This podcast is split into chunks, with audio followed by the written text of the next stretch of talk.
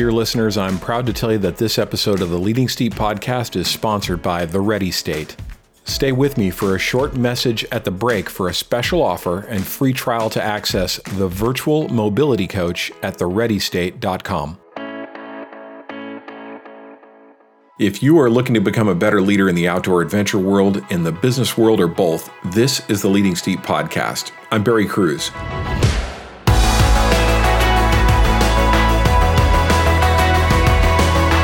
In this podcast, I'm speaking with some of the leaders and adventure guides I admire most from around the world. I'll try and ask them the same questions you would, and I hope they'll share stories and practical ideas that we can all use to become better leaders. Welcome to the Leading Steep podcast. Let's just imagine for a moment that after years of hard work, that little vision you had, that little startup you bootstrapped and poured your soul into, turns unicorn. The bills are no longer a problem, and if we're honest, money is a fiat, nearly limitless resource. But one thing's not time. It's just about the only absolutely finite, genuinely priceless thing there is. But at least you can now afford to make the best of it the chance to travel, to adventure with your family. Just you and your people, no hassles, no lines, never late for anything. And assuming you're serious with pandemic protocols, without practical constraints on where you can go or what you can do, you call Carrie Gray of Gray & Co. Carrie was an adventure guide and business leader herself for years for Butterfield and Robinson until she left in 2009 and founded her own adventure venture. Now she produces vacation experiences for the uber wealthy. Now, you might find some distaste in this given some really necessary conversations happening right now about inequity and inequality, and I can appreciate that. Say what you will, though. Believe it or not, I've met a half dozen billionaires and even guided two myself. And honestly, five out of six of them were simply down to earth, compassionate, really good people. You wouldn't have known these people were seriously wealthy unless you already had. I'll never share any names, but I want you to conjure Tom Steyer or Mackenzie Scott, both of whom are doing great things for the greater good. Gray & Co. represents a fascinating cross section of the adventure travel industry we don't often get to see.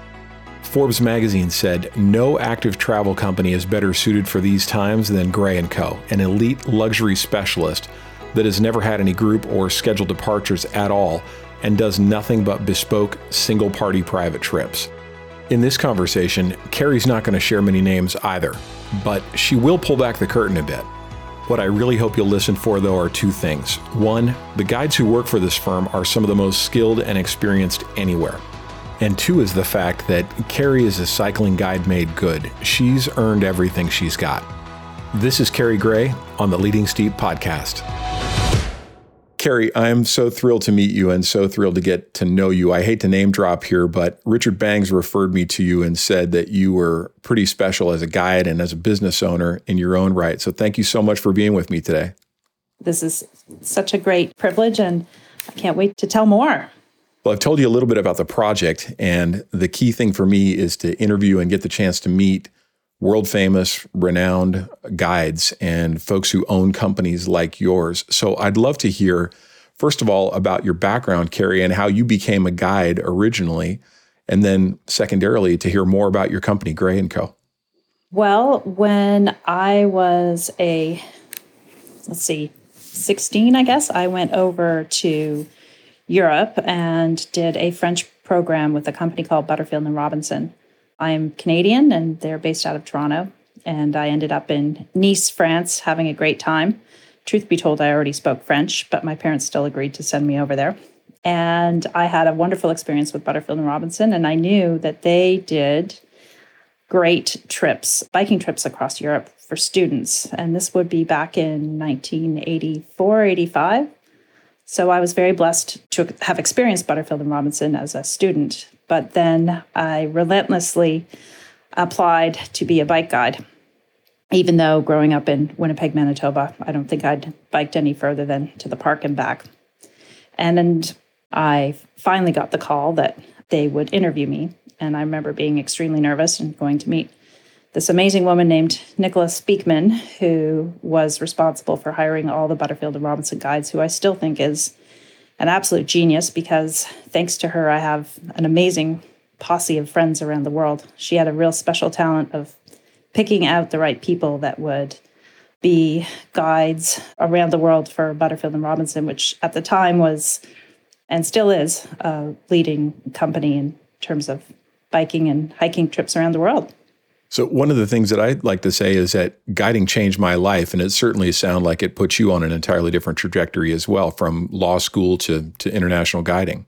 Yeah, I was 22 years old, and I had a co-guide, and usually 24 Americans from around the country. We had one van, no cell phones, a huge wad of cash, which we had complete discretion over, thousands and thousands of dollars, because this was really the heyday in 1990, which was my first year. And we were told to execute a great trip. They'd give us three days in advance to go over the region. We'd drive around like crazy, and and then people would arrive and they'd follow their paper route notes on a little treasure hunt. And at the end of the day, it was a great chateau and a bathtub. And we always primed people that if they got lost, they were really lucky because those were the times when they had really amazing cultural cultural insights, i.e., the farmer's barn that you hid and when you were raining or something. But that was our, our positive spin of the fact that it was next to impossible to keep track of that many people. But it all worked. I love your perspective on this. Actually, I tell young people, young friends all the time, two things about traveling. Number one is that if you're going to marry somebody or you're going to be really close to them, you need to travel with them. This is a great microcosm of what the rest of your life is going to be like. And secondarily, I say exactly that. Often I say, take your your ambitious travel list and cut it in half, and then get lost. That's the best best experiences you'll have, right? Yeah, it was it was a lot of fun. They there was some kind of a science that was involved in picking who your co-guide was going to be and what your schedule was going to be and there were all these vans zigzagging all across Europe. I was in France for the most part, which is a really good place to to cut your teeth because French people aren't necessarily known for their flexibility. So my French vocabulary, although quite good, really quickly began to feature incredible begging words in French. so figuring out how to get things done and find things and get resources for your clients and all that. Well, um, you could not arrive at a restaurant after two o'clock. No one would feed you, no matter how much cash you would give them, because they'd be trying to set up dinner. So, and you know, it was really quite astounding. But it also taught you to become respectful and and taught you that that there are constraints around things, and and everything always was very well done in in France. So it's hard for me to overstate the impact of being a young person. So you're 22 years old, you're responsible for 24 adults, as you mentioned. Maybe there's another guide with you or something, but it's hard to to overestimate the the amount of responsibility that you have for those people for their for their safety in the first part, but also for their comfort and enjoyment and memories and everything else of their vacation. I mean, amazing responsibility. Well, George Butterfield was an amazing leader, and the whole operation was very much set up around setting people up to win and that's definitely something that has carried over to to gray and co and just having a really solid manual of all the things and all the questions that people would ask you. And and then he often and still always says that you know, people that want to get dressed up in spandex and put a helmet on their head they they're just they're kind of fun people to begin with. So yeah. it, it's a it's a good filter. So in that sense people were were kind of prepped for for a good time and and and knew somewhat what to expect. And then everything else was sort of icing on the cake this has always been my experience too as a professional guide i'm just doing it part-time these days but i reckon 98% of the people who would come on these vacations are open to adventure and are open to a little discomfort and are excited about new experiences and all that I, i'll bet you'd have the same experience very much so, and I think it. I think the key to to guiding and and to to life, whether it's friends or business colleagues, is just again that setting up to win and managing expectations, and just giving people a really clear picture of how the day is going to unfold, and just giving people control over some of the variables, but also making sure that nothing is formulaic and that that there was always that dramatic moment or that that sunset that we arrived at just the right time or that amazing you know farmer that was willing to let us taste the grapes or all those kinds of things was a lot of serendipity layered on top is always a good addition I'm fascinated by these experiences, and and I think almost the accidental experiences are as or more valuable than the planned experiences than the shopping list of things to do. Yeah, I mean, not everybody loves getting lost, but there was something to that. There was that sort of, wow, I'm someplace that nobody else is, and I'm really not that far away, and they will find me eventually. And yeah, right. Hopefully, right. Exactly. With with or without mobile phones back at that time, right? Yeah, yeah. No, just to be specific, we there were two of us. One would be on a bike, and one would was in a van. Not that there was any room for people in the van, but yeah, it was it was all a lot of fun. The other great variable in those days was they never thought that if you guided in the same place twice, that that might make you better at what you were guiding. so in that first year, I think I went to Burgundy, the Dordogne, Normandy, Ireland. I mean, it was, I only did, of all the trips that I guided, I only did the same one twice, which did have an amazing effect of keeping everything fresh and new. But talk about a crash course in how to pivot and think on your feet. That's fascinating to me. As a river guide, you frequently do the same trip a hundred times, right? And and that's not uncommon at all. But that's amazing to me that they put you in the position to almost explore with your clients while you're there. I mean, you you probably have an itinerary, you probably have a really good idea where you're headed, but wow, again, the the responsibility for a, a young 20, 20s year old to have to do that and be responsible for these clients, amazing was funny because there was no power steering on the van that fit 24 bikes inside. on these tiny European roads as well, right? I ended up with pipes by the end of the season, spinning my Porsche around. it was great. Any favorite experiences in France or, or otherwise those first years guiding? I remember that first year doing mostly trips where people would, you know, just buy into set departures. But I do remember one key trip where um, they were extremely well heeled and influential Americans. And I remember being told to keep dinner warm for one fellow who was in meetings with Gorbachev and Baker. Wow. Which won't mean a lot to a lot of your your folks, but uh, going for a, a private tour of the a chateau in Bordeaux that just nobody ever gets into. It was one of the Grand Crus and stuff like that. It would be just as amazing today as it was then, but that was quite special. I'm looking forward to hearing your insights about leadership in general. And next, I want to pivot to your company, but I just want to encourage parents of young people and young people who might be listening to this. If you have an opportunity to be a guide of almost any kind in your life, in almost any sport or discipline, you're going to get stories like the ones you just shared, Carrie. You know, the places that that no one else gets to go, the people that no one else gets to meet, the influence that it has on your life and on on who you are as a person. I just feel like it was a really formative moment in my life to to become a guide. I'm I'm guessing you feel the same.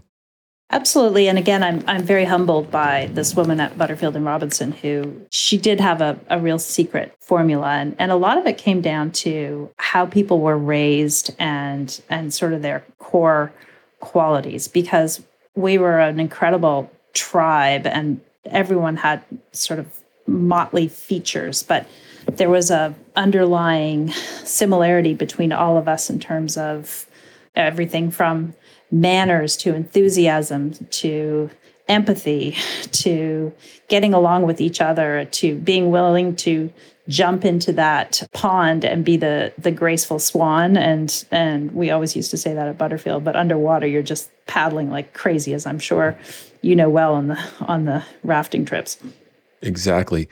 So, one of the central themes of my work here, of my interviews, and of my book is something I'm calling guide ethos. And I really feel as though we have, like you mentioned, a special tribe or a fraternity of folks who were guides almost anywhere who recognize what this notion I'm calling guide ethos is. I wonder if you have any impressions about that too. You've kind of described some of them already, Carrie. Definitely a, more than a top 10 list, but people that can anticipate needs and have that very, very high level of empathy and can really get into the shoes of the people that they're guiding. I, I think that's, if I had to pick one thing, that would probably be the most important. It's also not a not a great job for somebody who has a big ego because you really need a lot of humility and people can smell when you want to be the center of attention. I mean, when you're a guide, you're showing things off. You want to be discreet. You want to be in the background and you want to facilitate and help people to understand where it is that they are, but then you very much want to push the locals to the forefront. Completely agree. I was listening listening to an interview with a woman I really admire, a fishing guide named April Vokey, and she was on 60 Minute Sports, and she's she's a fascinating person. But in this interview, she was suggesting that you know the guided experience is about the client. It's not about the guide. It's about the experience that the client will will get out of this. And you know, and I I think in my sport, for example, you'll find some guides who are world class kayakers and world class rafters and have done incredible things, but the folks who focus on their clients and who recognize that it's their stories that are the more important ones, not my stories, are the ones who really succeed. Yeah, couldn't agree with you more. Thank you for improving my articulateness with respect to that. You know, Carrie, you were the one who mentioned empathy. And if you are listening to most of the most popular business pundits, leadership pundits now on the circuit, Simon Sinek and Tom Peters and Marshall Goldsmith and whoever else you, Brene Brown, you want to mention any of those folks, they're all talking about empathy. And that's where I see there's this crossover between being a tremendous guide in almost any adventure discipline and being a great leader. That's those are the kinds of things that I think we have to learn, right? Yeah, and I think that uh, when you're taking people out of their own environment, you're also they're likely to feel a loss of control, even a loss of self-esteem potentially, especially when with companies like ours that are are testing people's active abilities, you really want to make sure that they are first of all in a situation that they can handle and that they're having a great time but also that they they really succeed and feel challenged and excited about their performance. You've got to have the the right people that can massage and set up that experience so I want to pivot then to to your company, Gray and Co. I read somewhere that you ran your first trips in 2009, and you describe that, if I'm right, and you describe that as after a 15 year career with Butterfield and Robinson. I'd love to hear how your company came together, and just tell us about the background of your firm. Well, I was super privileged to work at Butterfield for as long as I did. I started off as a guide and then after law school decided that working at Butterfield and Robinson would be a whole lot more fun than being a lawyer. Although my colleagues wondered how I could ever jump off the, the treadmill, which wasn't cool back then. It's a lot cooler now. But I found myself always learning and having fun at Butterfield for a long time. And then the time came for me to do something else. And it was either going to be something along the marketing PR world or else doing great trips. I always loved being a guide. I always came back to to guiding and while I was at Butterfield I took care of in a roundabout way some of their top travelers and they were the ones who had private jets and were giving Butterfield and Robinson insights to this crazy uber affluent world that exists. And I realized that there was an opportunity for even higher end trips than what Butterfield and Robinson was considering. And so I left and I proposed a trip to South Africa to a gentleman, and he said, Great, give it a try. So in 2009, we went over to South Africa, and Tom Brokaw was on the trip, which was a little nerve wracking. Another one of my heroes we're very discreet, but he doesn't mind if we use his name. And we had just a, a wonderful time, and that was the start of it all. One of one of Gray and Co.'s most coveted guides joined me on that trip and and has been with me ever since. An Argentinian woman who's phenomenal, multilingual, and has definitely been an integral part of, of Gray and Co. since the start. That's fantastic. I, admire Tom Brokaw. He was a quite a serious angler as well, a fly fisherman as well. So I know he's uh, he's pretty adventure minded in in general.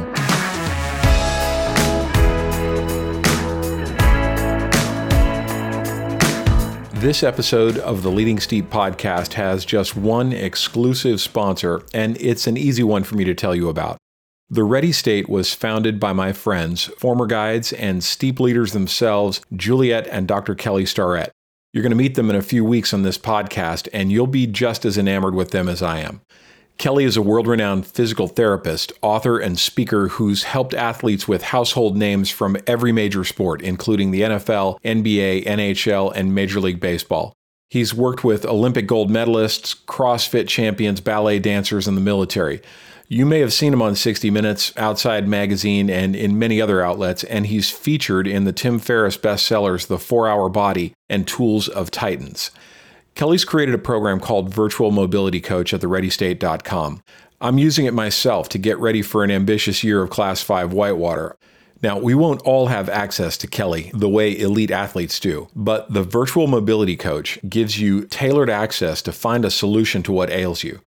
It walks you step by step through Kelly's proven techniques to relieve pain, improve your range of motion, improve performance, and get in prime shape for whatever challenges you've got ahead. If you're in pain, you can pull up a diagram of the human body, click on what hurts, and from there get a customized regimen to help find relief. If you are working out or playing a sport, Virtual Mobility Coach offers all sorts of pre and post exercise mobility sequences for more than 50 activities. Right now, the Ready State is offering Leading Steep listeners like you a discount. First, you can try the Virtual Mobility Coach risk free for two weeks without paying a penny. If you decide to continue, you can get 10% off using promo code STEEP10.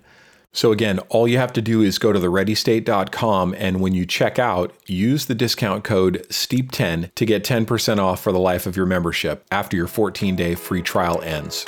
Thank you for supporting our sponsor, The Ready State.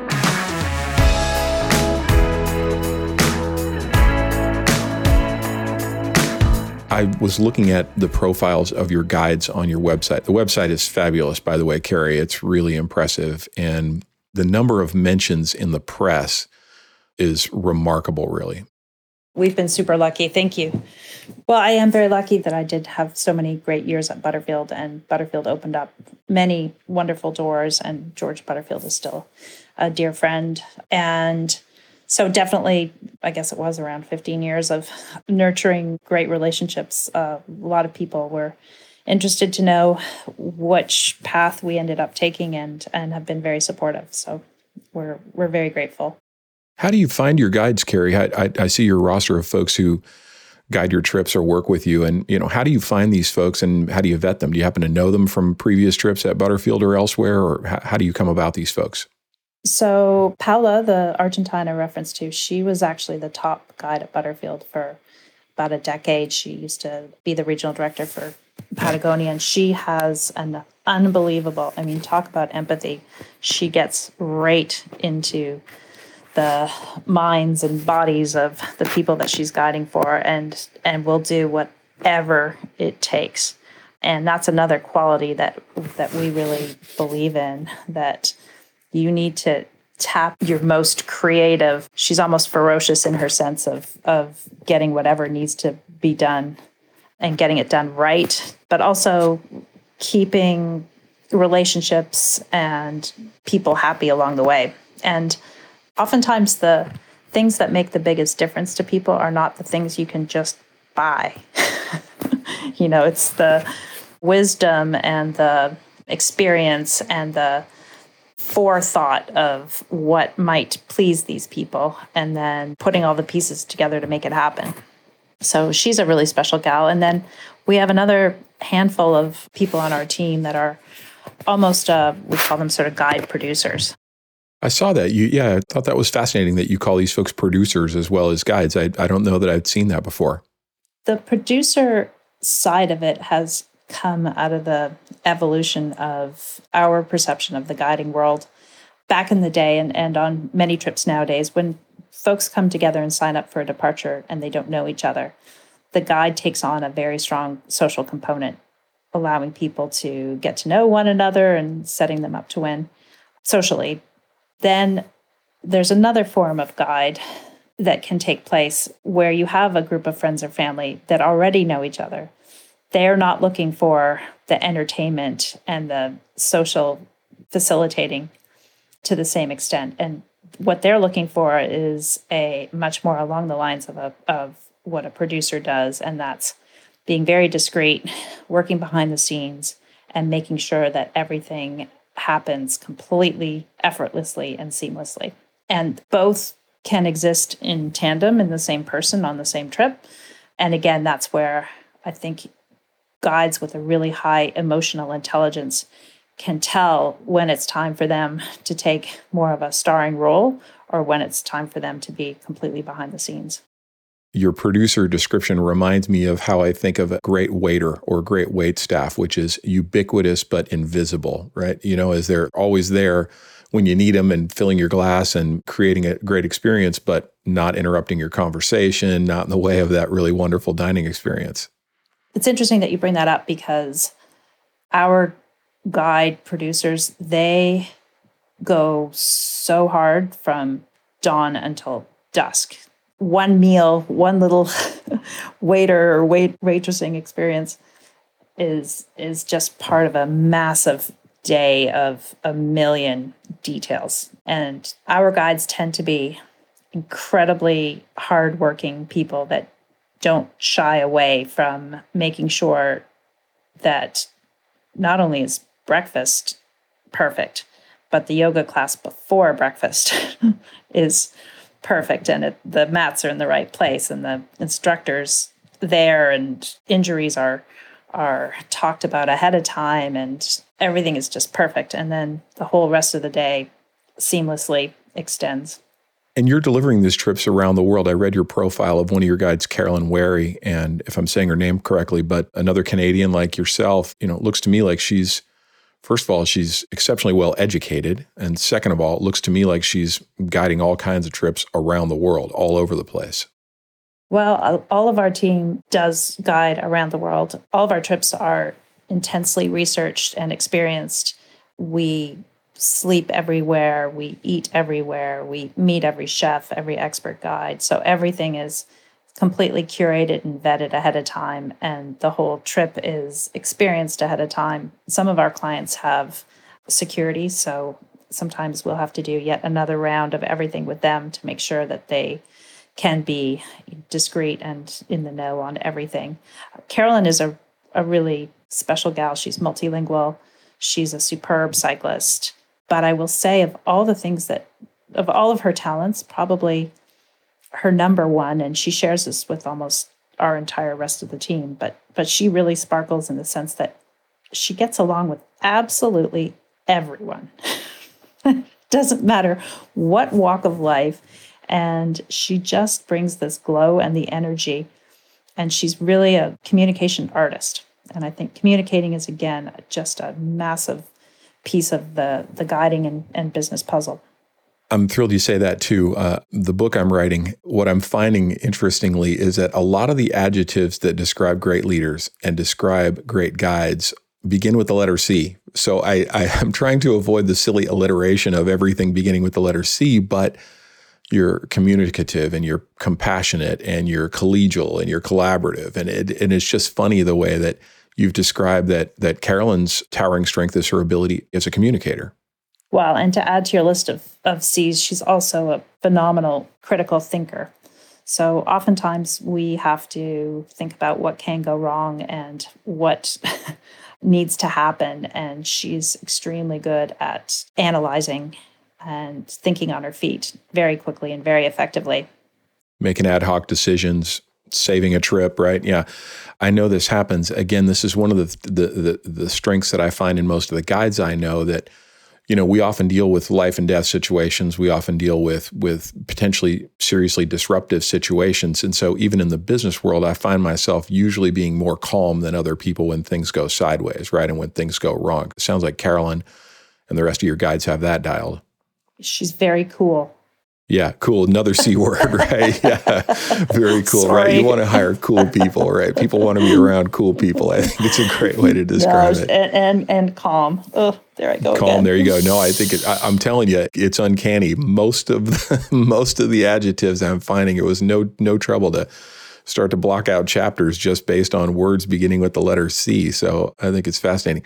The other thing that was interesting to me about your producer description too was that at least what I read from your website and what I understand from you is that your adventures, your vacations are perhaps less scripted and less scheduled in some cases. I'm sure you have a list of options there, but my sense is that your very discretionary clients choose to do things at their own pace and at their own in their own way.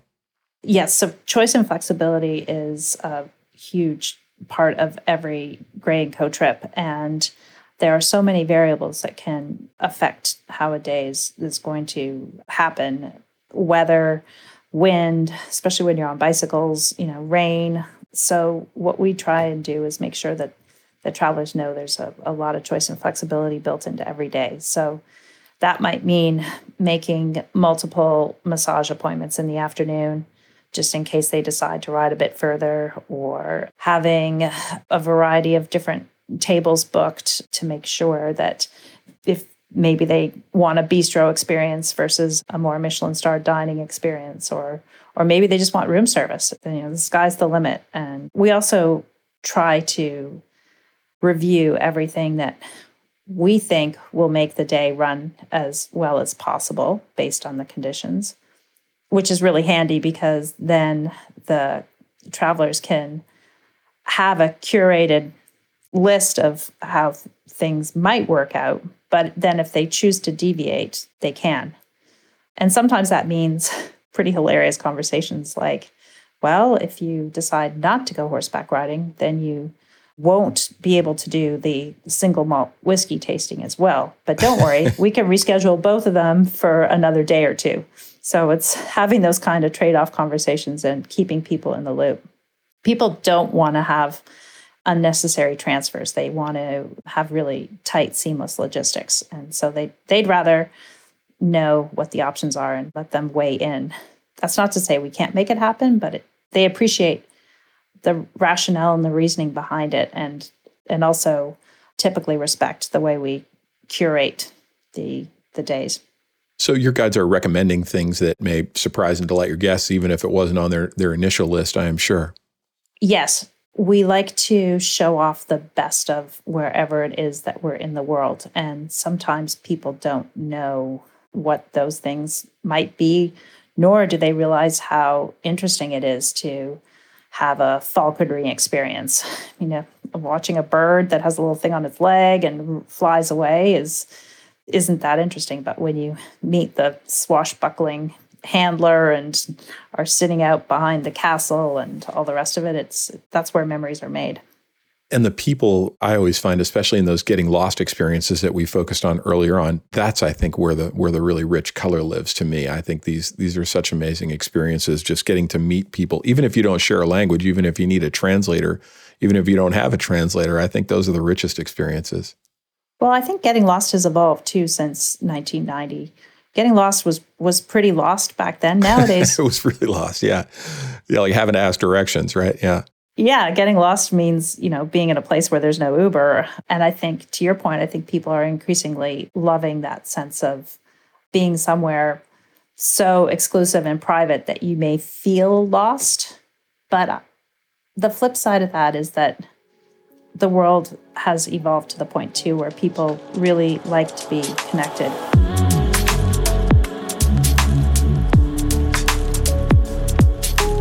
One of the things I enjoyed from your website was where you described some kind of trends for adventure in 2021 around things like longer stays, focus and flexibility. You've talked a lot about the great outdoors. I was really pleased to see North America on the list, right? Fewer people are flying and more folks are RVing, I guess, this year in any case. But one of the things that I really was inspired by was your multi generational and multi-family trips. I thought that these kinds of trips sounded amazing to me, kind of dreamy. We love multi generational trips, again, because we're so passionate about choice and flexibility. We do see a trend in a lot of celebrations and reunions post COVID and and ideally people staying for longer and settling in and, and being a little bit more aware of where they are and enjoying it more. The cool thing with multi generational for us is that we have multiple trips happening within the same day.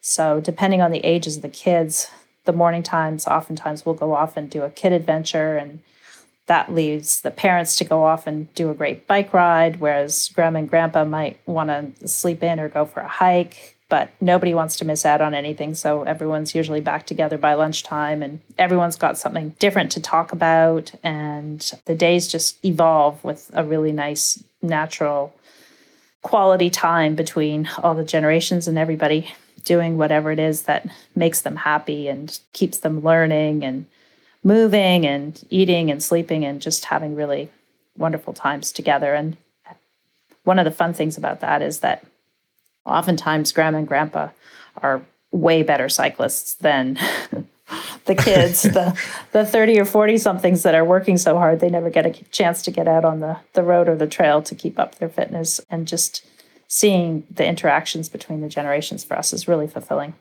The focus is typically for your firm on cycling, I guess, but but it seems to me like you're doing a little bit of everything as well.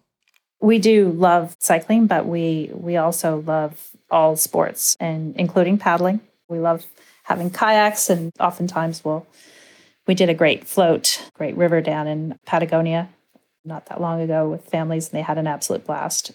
So we're we're definitely we've gravitated towards we call them active trips, but more we still do more biking trips than anything else. And we do cater to a, a wide variety of of bikers and biking is really interesting too because now the e-bikes have come along and so that's a great helps level out the playing field Wow. Able to extend your mileage for the day and, and balance out the, the fitness levels between your folks?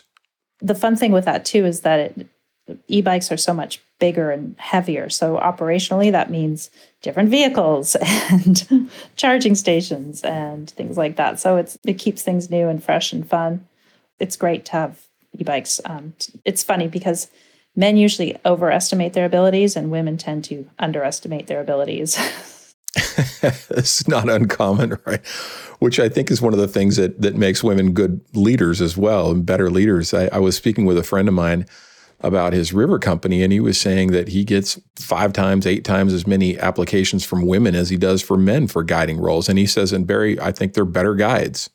Women are pretty phenomenal. I, we have men who work with us, but it does end up coming back to a core group of women. Well, and I think more empathic too, right? I hate generalizing, but women tend to be more empathic, more empathetic than men.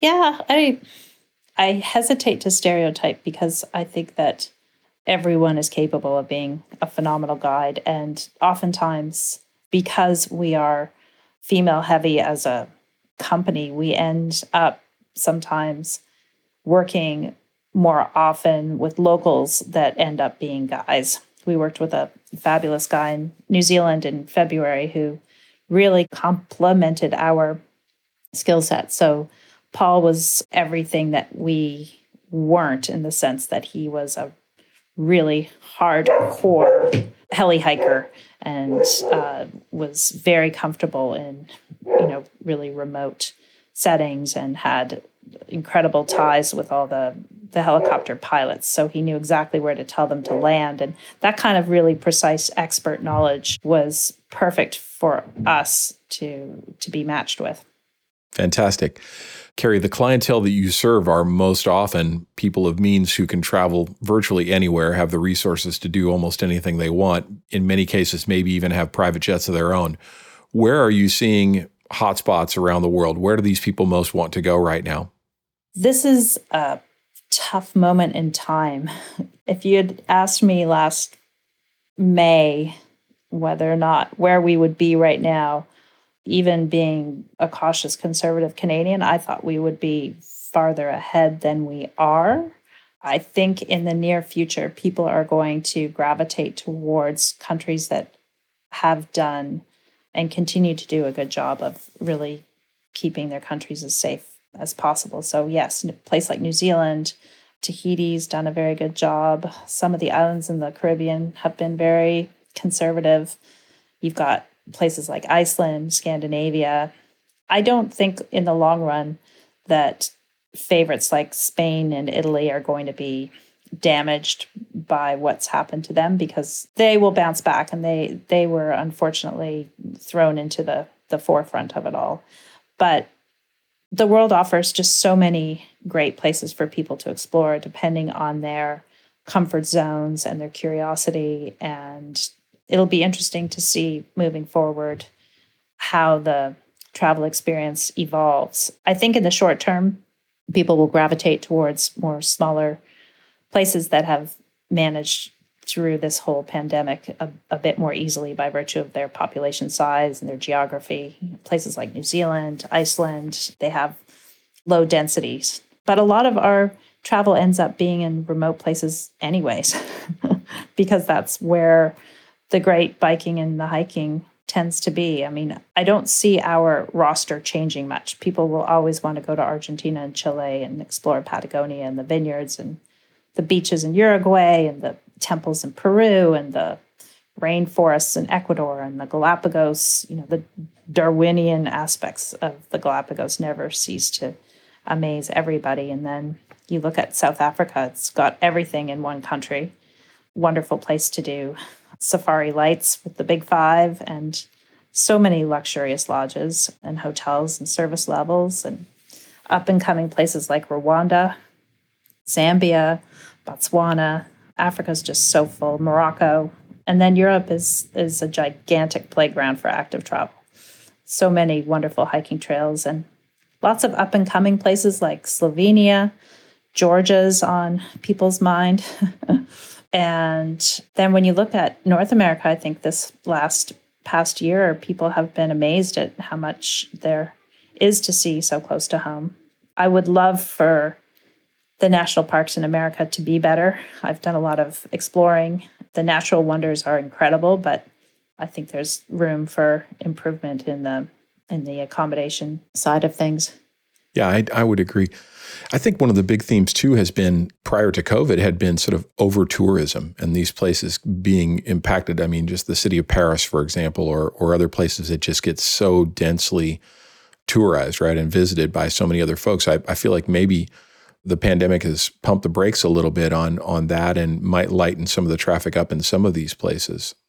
Well, I think that's going to happen anyways because I think it's going to take a long time for commercial aviation to catch up. So there's not going to be that $50 flight from, you know, LA to Norway or anywhere. So and hopefully countries have learned and will take better care of of places and even the internet is also another way to allow people to get tickets ahead of time or there has to be better management of that. But it it will probably creep back because there are some places that are just so amazing that people will won't be able to stay away. Well, the nice thing about about your situation, though, I mean, this may almost be the golden age of what you do, which is private and exotic vacations to almost anywhere people want to go, and they don't necessarily have to see those tourized spots. I mean, they're not going to be able to go to the markets of Marrakesh, for uh, for example, just because of the crowd density, but they can certainly go to the wildlands of of Chile, as you mentioned, right? Yeah, and I think too that there are ways to still get to the Casbah. You know, we've done trips in Cambodia, for example, and it's amazing if you're willing to get up a little bit earlier, and if you're amazed, and if you're willing to get on a bicycle and go to Angkor Wat and then go the opposite way of the buses. I mean, Angkor Wat has hundreds of temples, and most people only see five. So even in really compelling, amazing destinations, there's a way to do it differently. And, and that's what we pride ourselves on is, is doing it differently and potentially more creatively.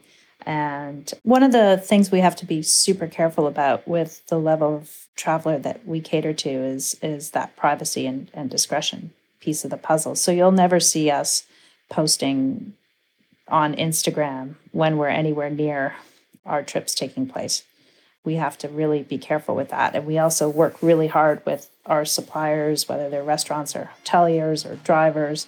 That whole privacy and discretion piece of the puzzle is, is a reason why people travel with us.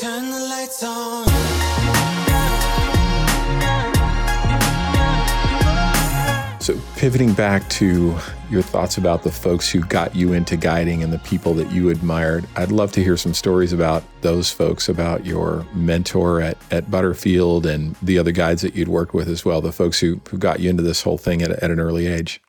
Well, when I think of George Butterfield, who also still loves to guide, he had two guiding principles that he would rely upon heavily. One was take the manual per se, the guiding manual they give you, read it, and then throw it out the window, which I thought was very empowering. And communicating there to be yourself, really, is what I'm hearing. Yeah, put your own interpretation on what your particular group of travelers wants to do. Then they always used to give us what was called the WOW Fund, and it would be, again, a significant amount of money. And maybe it was if they loved great wine, we'd spend it on wine. Or if they loved music, we'd find some gypsies and have them come to the picnic. Or so it was always that. And there was also a bit of a competition as to who would come up with the most amazing wow spend. The other great comment that George would make was, you know, if there's a bunch of dogs fighting over some bones in a corner, go find your own bone, you know, which sounds really simplistic, but it's it's a great analogy. Just go and find something different and maybe better, but just, you know, get beyond the fray and go off and do it differently. I think it's a really important phrase. I think I was always convinced that people wanted to go back to the office on Monday or when they finish their vacation and describe what a unique experience they had, right? So find your own bone, I think makes a makes a lot of sense. They don't want to do the cookie cutter thing that everybody else wants to do, right?